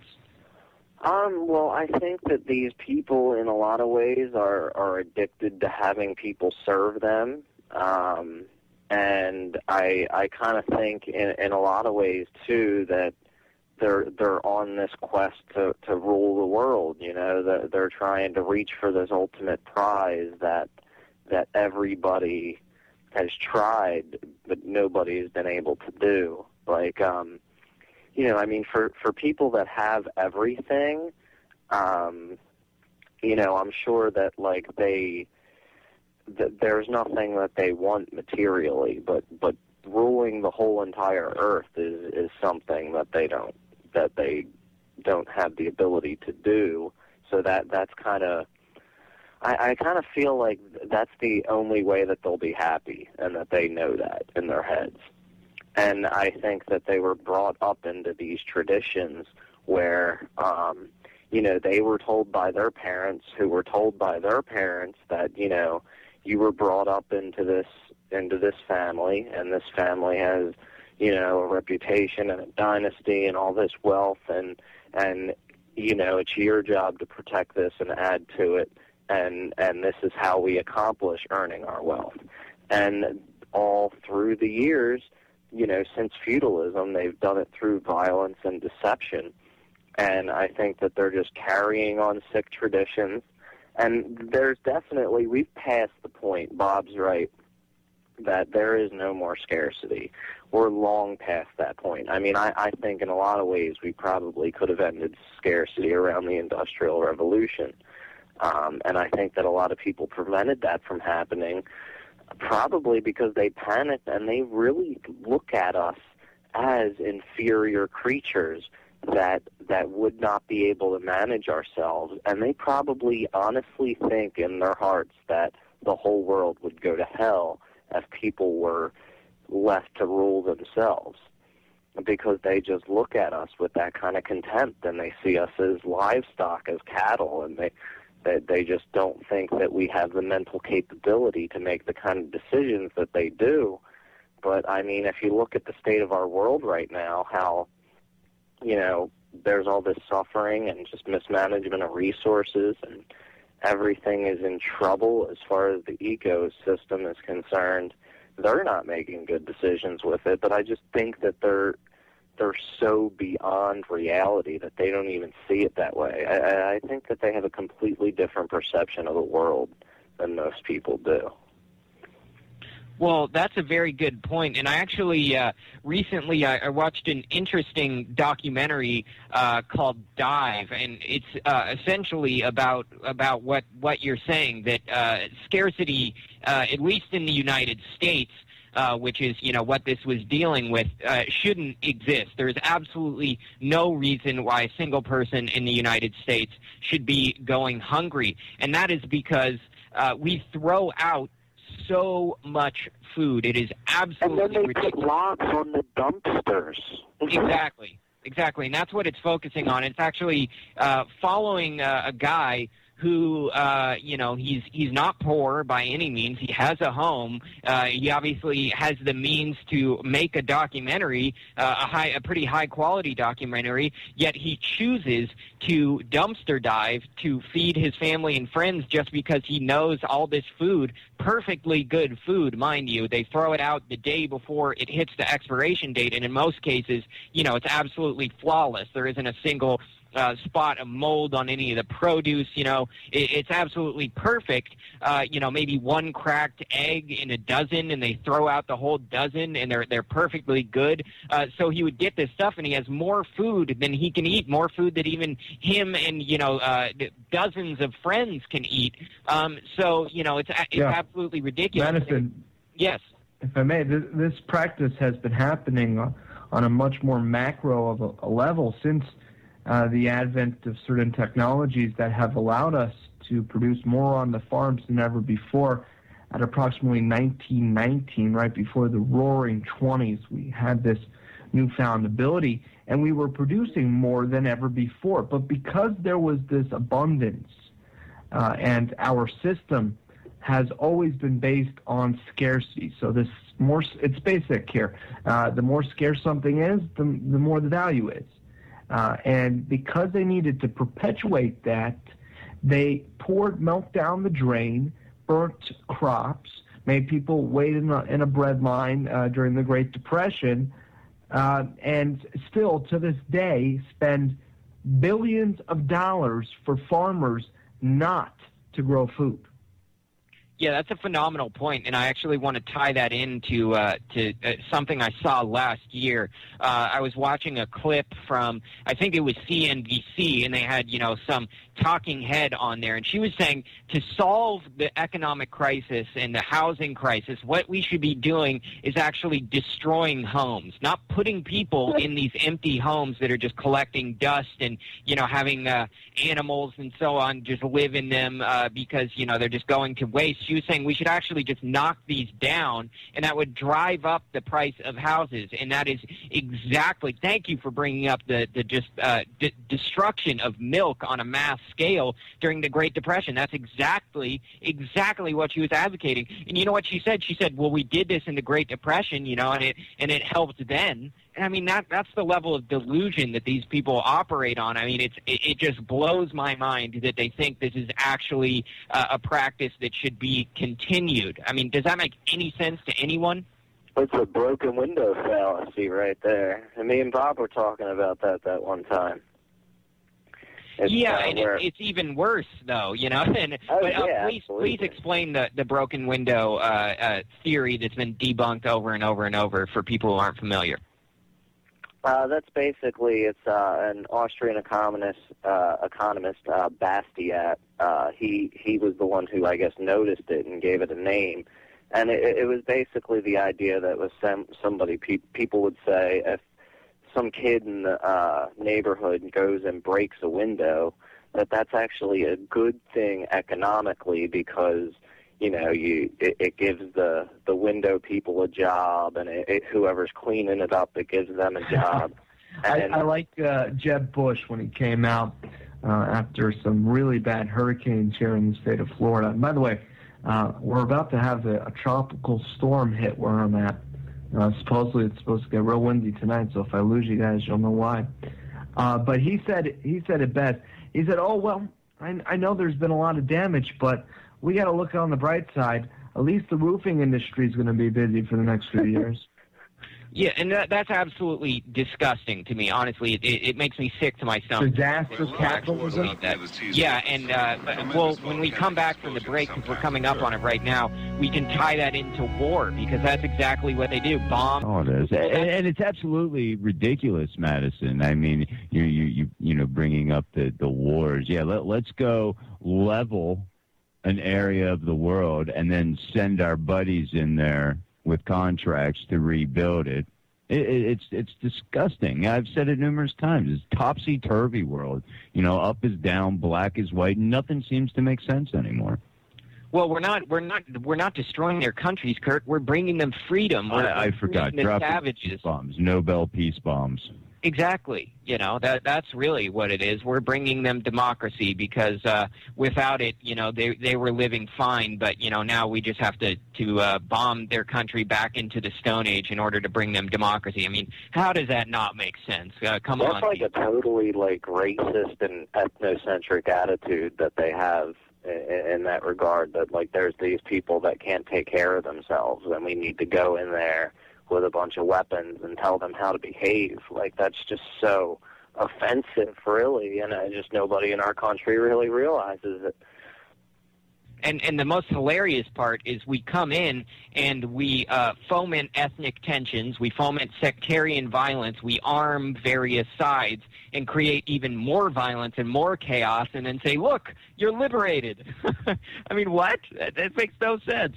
And you know, like JG was just saying, and, and not to stray from you know the the topic of, of you know the, the the war part of it. Uh, they do the same thing at a local level. You know, they say you can't take care of your kids, so we have to send our goons from our state agency to come in there and take your child away because we don't feel that you're uh, you're you're a good parent or that you're worthy. You know, so it does happen. You know, it happens on a grand scale when we talk about wars internationally. It happens on a on a very local scale. Uh, as far as oh you're you're incompetent you, you you can't do things the right way we'll show you how to do it this is how you do it we're right you're wrong and and I and I can't remember who brought it up earlier, but I don't like I don't like the the term elites anyway because I think that it indirectly says that we're scum. You know, if we're not elites, you know, elites is only just you know because they have you know a certain amount of zeros after you know their their worth or whatever. You know, when it comes to the fake money. Um, but you know, regardless, I don't know. Okay, I'm done. Yeah, I, I, I agree uh, wholeheartedly, and we see this come up in, in a lot of different ways. But uh, most recently, I think uh, a good example is in, in Massachusetts, where I believe it was Massachusetts, it's just off the top of my head. Um, the governor essentially uh, told the Department of Homeland Security and their child agencies like ICE and the CB, uh, the the CBD or whatever they are, um, CBP, excuse me. Um, he told them that he wants nothing to do with their so-called secure communities program, and that's that's the program where they uh, gather all of the biometric information and force uh, local law enforcement to give them all of the all of the uh, biometric information that uh, they gather in order to be put in a centralized database. And the governor essentially said, I won't sign it. I won't, you know, we're not going to have this program here. Uh, you know, too bad, take a hike. And they went, uh, no, we're doing it anyways. End of story. I mean, it's literally like the you know state governments essentially have no no purpose anymore. I mean, here in here in California, we have a legal medical marijuana program that has been in uh, you know the the current form since uh, I believe is 1996. So we've had this for quite a while, and it has actually reduced, you know, drug-related crime, uh, at least in in uh, the marijuana uh, segment, and you know, it's it's caused a, a huge, massive boom in, in tax revenue and so on and so forth because the state can actually uh, tax the transactions if they're being done above board. And, you know, it's, it's spurred a huge economy here, and it, in every single way, it has been beneficial. It has gotten medicine to people who need it. It has turned uh, cancer patients from criminals into cancer patients once again who are, are, just using their medication but then the feds step in and say no your state law and uh, your your you know your uh, your entire uh, state's people who have voted for this and support this, you do not matter. Your sta- your say does not matter. We get to make the ultimate call, and here we come busting down doors with automatic weapons and so on. I mean, it's it's just absolutely insane the uh, non-existent authority that they just claim out of nowhere to me, I, I find it uh, I, I find it repulsive because we're supposed to have uh, a separation of powers. We're supposed to have a democratic system here in the United States, and that's just clearly not the case anymore. What What do you guys have to say about that? Um, I guess uh, I'll jump in. I, I I definitely completely agree. I mean, I, I think that uh, overall, I mean, even what we had to begin with wasn't perfect because there was still aristocracy and there was still um, you know all this advantage taken of people. And um but the as far as our generation is concerned we've definitely been sold a bill of goods about the system and how it works and and why it works and uh anybody else? Well i i would um pick up with uh, the idea that there is no longer a system of checks and balances, Madison. There isn't and a constitutional sheriff. As, as much as I'm not a fan of government, and I'm more of a, you know, an anarchist, I would say, in, in many regards, without the negative connotation of that uh, word. You know, please. Anarchy doesn't necessarily mean uh, that I'm going to join a black bloc or whatever. Uh, you're I'm, not I'm, smashing in Starbucks windows. No, Does that make um, such a big difference? So you're hurting the economy then. I might be. yeah. I might be. Um, but uh, I, I prescribe, prescribe. No, I subscribe to Larken Rose and, and some of his views uh, on this topic. Uh, and and although I I think that uh, we don't need this nanny state, we don't need this leviathan known as government. Uh, I think that we should have checks and balances, and I think we should have control on a local level and not have the feds with such overriding power. Yes, we should, Bob. Unfortunately, we're coming up on the break. You're listening to End the Lie Radio. We will be back in moments. Stick with us. And welcome back to End the Lie Radio. I'm your host, Madison Ruppert, on today with Kurt of Room 101, Bob Tuskin of The Bob Tuskin Show, and JG Vibes of AOTMR.com and we have been discussing so many topics uh, for this past hour and a half. If you missed any of it, you are doing yourself a great disservice by not going back and listening to all of it. I highly recommend you do that. But I, I actually uh, want to shift gears a little bit, and I was discussing very briefly uh, the biometrics program, the so-called Safe Communities program. Um, and on a larger scale, we're seeing biometric programs and, and these uh, these similar types of uh, uh, of technologies being implemented across the world in a uh, an answer to what I think is a problem that never existed, and that is the integration of uh, so-called cashless societies and cashless systems. Uh, India is a, is a phenomenal example, and there there are many others. But it is this this move towards uh, uh, non-physical uh, physical goods to uh, currencies where uh, you know that you just can't touch them. They're they're non-tangible. You can never know where exactly your money is. And I want to highlight, you know, we're not here talking about a cashless society wherein uh, everything is provided for you free of charge and you don't have to worry about paying for anything. We're talking about a cashless society wherein uh, the the currency is intangible and held in a digital form somewhere. Um, and I want to actually talk about you know the pros and cons. First, I'll introduce uh, the most common pro that we hear for this is convenience. And you know that you don't have to worry about getting robbed because no one can take your biometrically identified cash because uh, obviously they aren't you. So they can't steal your money. Uh, you know someone can't mug you and take your wallet and, and take your uh, paycheck that you just cashed um, and you know you don't have to carry around a bunch of change because it's you know you always have exact change. Uh, you don't have to ever worry about uh, uh, uh, you know not having cash to uh, pay for the cab or you know whatever it may be. Uh, the the common, the most common, I think, at least as far as I've learned, the most common uh, attempt to justify uh, a cashless society is convenience, and second would probably be a, uh, a so-called, you know, prevention of crime and prevention of fraud and so on and so forth, because you can't really uh, pay your, uh, you know, a drug dealer uh, with, you know, a biometric identification card that's linked into a, a digital currency system. Uh, so that, you know, supposedly that'll cut down on crime, organized crime, tax dodging, so on and so forth. Um, but what what do you guys uh, have to say about that, Kurt? You've been uh, kind of silent uh, in the in this hour, so I want to give you uh, the first stab at this. What are your thoughts on a uh, so-called cashless society? Yeah, you're right. Cut down crime, Madison, because we never see any manipulations uh, when it comes to electronic funds. Uh, Google ETF. Um, you know, yeah, you can you can play the convenience role all you want, and maybe the guy that you pass in the street can't rip you off, but those that issue this are at the helm of this program. Uh, well, they can very well see your information has to go somewhere.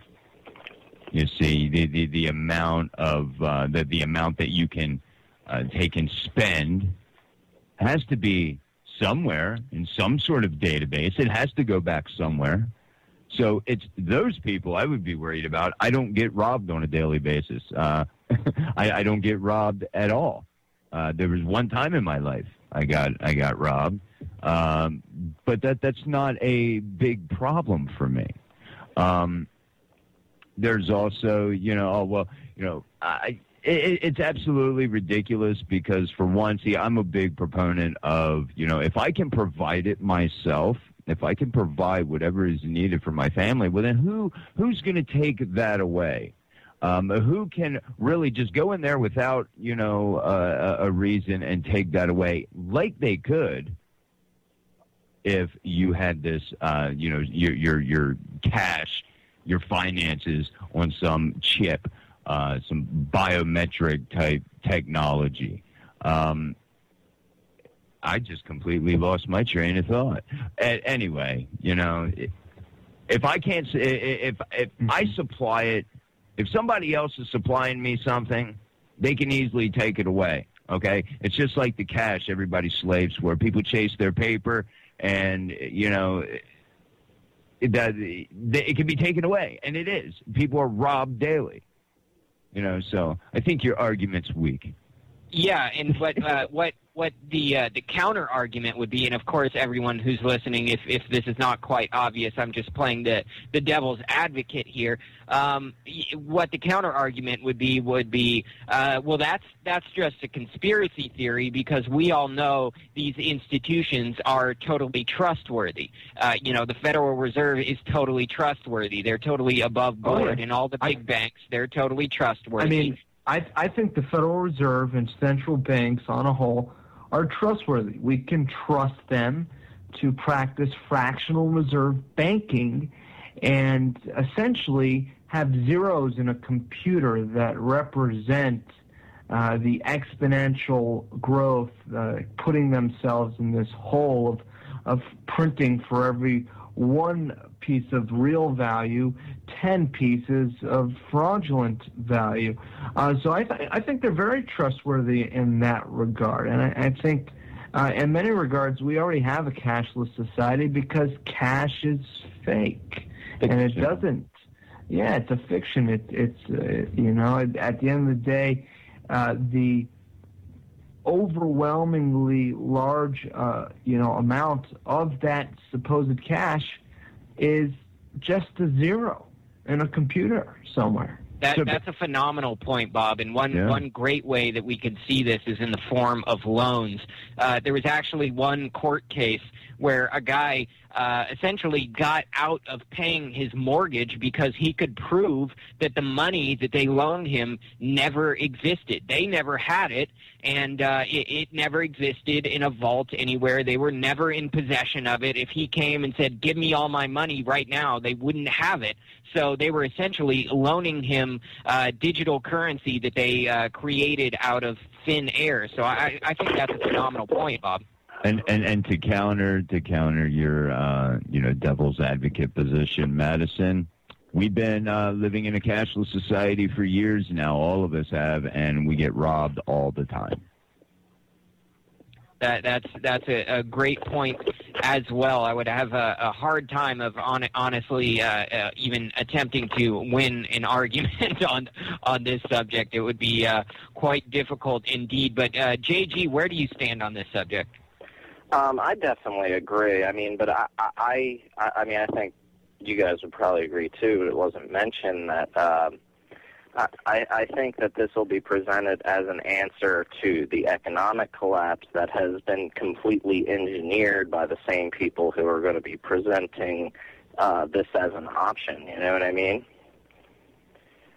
That, So- that's actually a, great a great point. I, I didn't even think of that. You know, I think there's various various things that they could uh, supposedly, uh, you know, or they could introduce to supposedly uh, fix our problems. You know, one of them being uh, cashless uh, society. Another one, uh, perhaps uh, the the gold standard, and you know, a lot of people that'll get a lot of people riled up uh, because they support the gold standard, but you have to realize uh, who holds the most gold. If you think you have enough gold to uh, compete with the, the world's largest banks and uh, and Well, state and so forth, Bob. Madison, yeah, thanks. Because the gold uh, thing really bugs me, and that's one of the uh, points of contention I have with Ron Paul's platform. Although I, I think he's a tremendous asset in many regards, uh, the notion that uh, those that own the gold make the rules, and that's the true golden rule, really uh, resonates with me. And here's the other thing about the gold. The only reason why gold is valued is not because it's shiny and it looks nice. No, it's because it's scarce and because there's only so much.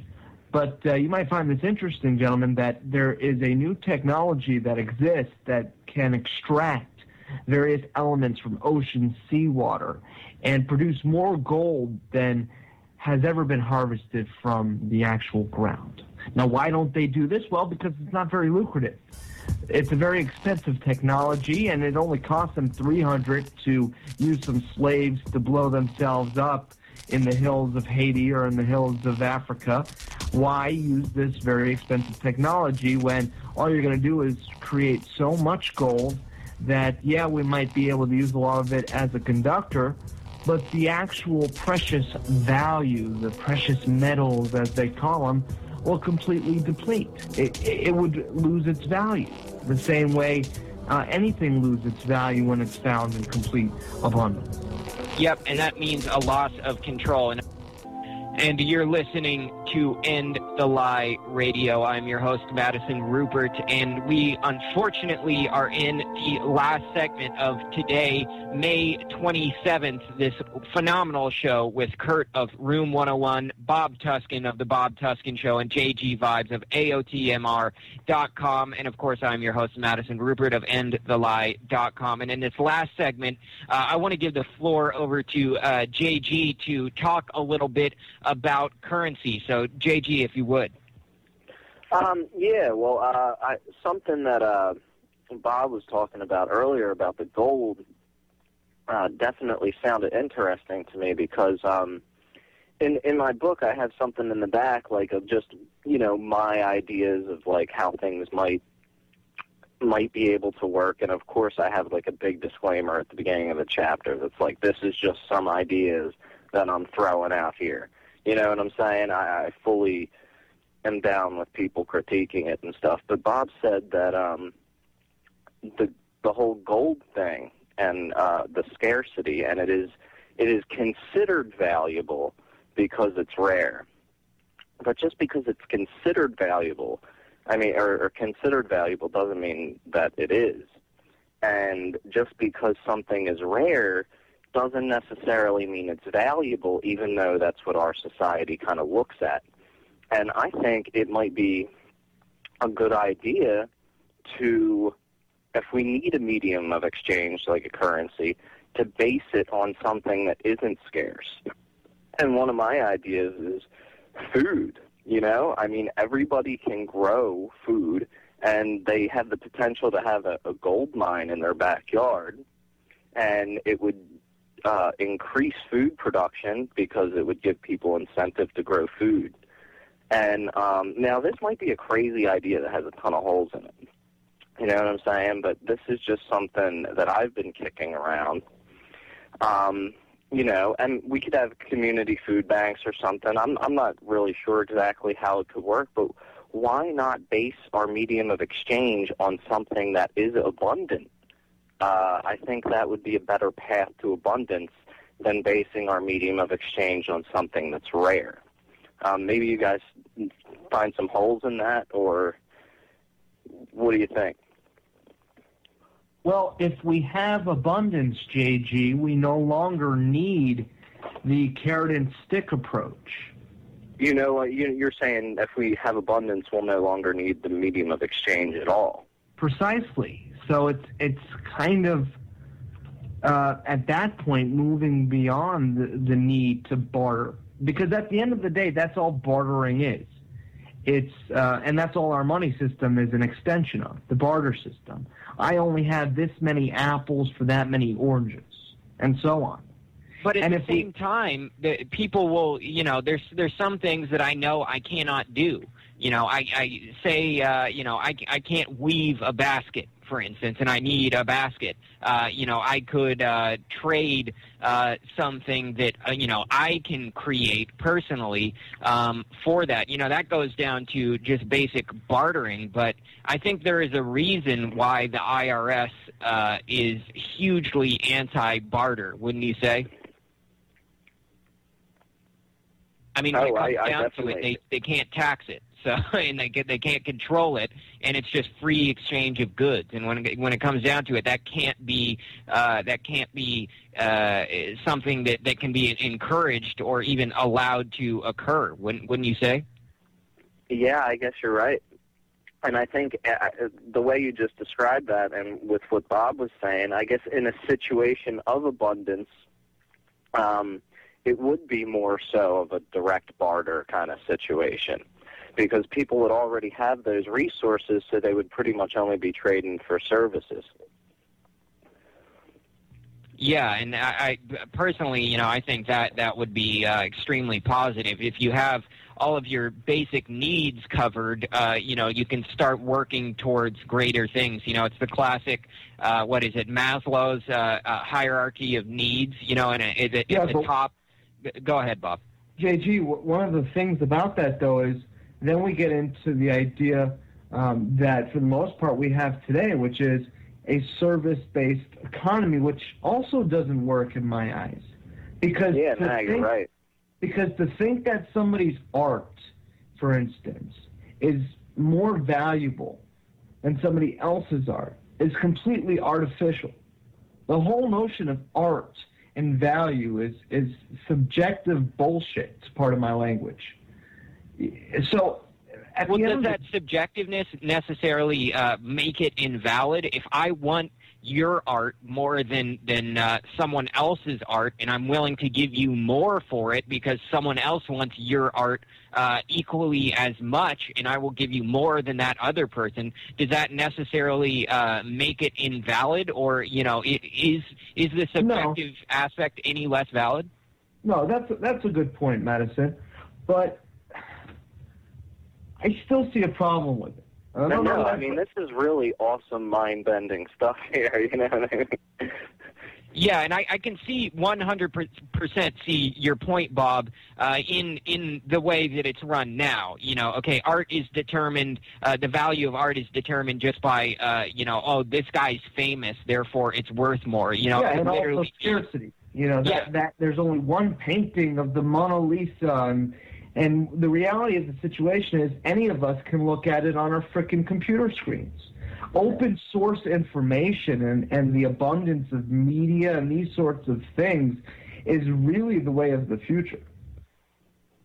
I, I, I totally agree, but at the at the same time, you know, if I want someone's art and uh, you know the guy next door wants that person's art as well, and uh, you know we're willing to uh, you know essentially one up each other in order Yeah, but to where does that come from? Where does that desire come from? And I, I think that's that's uh, you know we're we're talking about human behavior now, and I, I think that behavior is something that maybe we have to grow out of.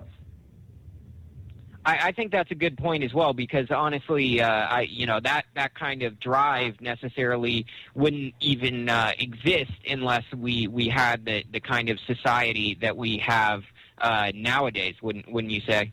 Yeah, who the hell cares about being fashionable? You know, it all goes back to Edward Bernays and some of the work he did, uh, trying to get people for the first time to buy because of an emotional need or something beyond just the pragmatic use of, of a coat. You know, in other words, a, a coat keeps us warm because it's cold out. And if we could get people to say, well, this coat is fashionable and blah, blah, blah, then we could really tweak people to uh, be in this sort of social Darwinist based control grid, if you ask me. So I don't know if that, that makes sense, but that's how I kind of see that sort of attitude and mentality that we need to have this painting or that CD and only I can have this and there's this you know scarcity and trendiness to it all. It's a more more of the artificial uh, result of our system. I, I wholly agree on, on the scarcity front, but at the same time, you know, uh, human beings do love beautiful things. You know, there there is a certain uh, uh, attachment towards, uh, you know, aesthetically. Sentimental value. Yes. And you know, if I want a, a beautiful uh, image on my wall, and this is coming from someone who has absolutely blank walls, I couldn't care less for posters and that kind of stuff. But say I, you know, I, I'm just being a devil's advocate here. Say I want uh, some, you know, beautiful thing adorning my walls. It doesn't necessarily have to be scarce, but you know, some people want that, and I, I don't Well, think that that Madison- necessarily should be prevented. let me just bring this up, and I know we're running low on time here. I have a stick, okay?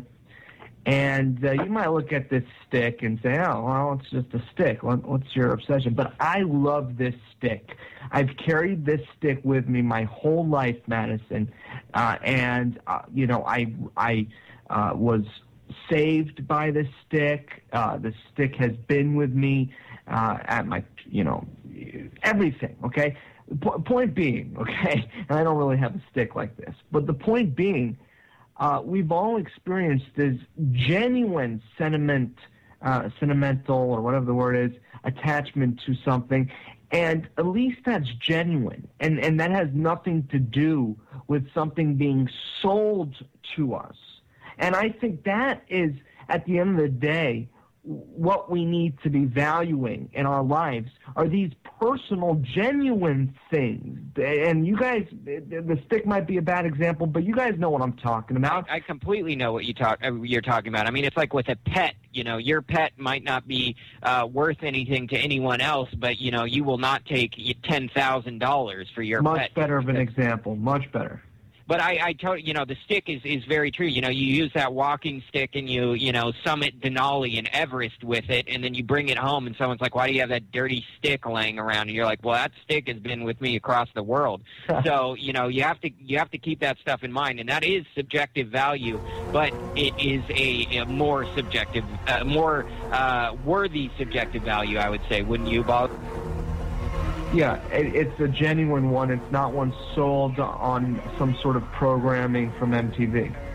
That, that's a beautiful way to wrap up the show. Uh, this has been a phenomenal show. I want to thank my guests, Bob Tuskin, Kurt of Room 101. Stay up all night like me and listen to that in the morning. And JG Vibes, of course, of AOTMR.com. I'm Madison Ruppert. EndTheLie.com is my site. We will see you next week. Thanks for listening.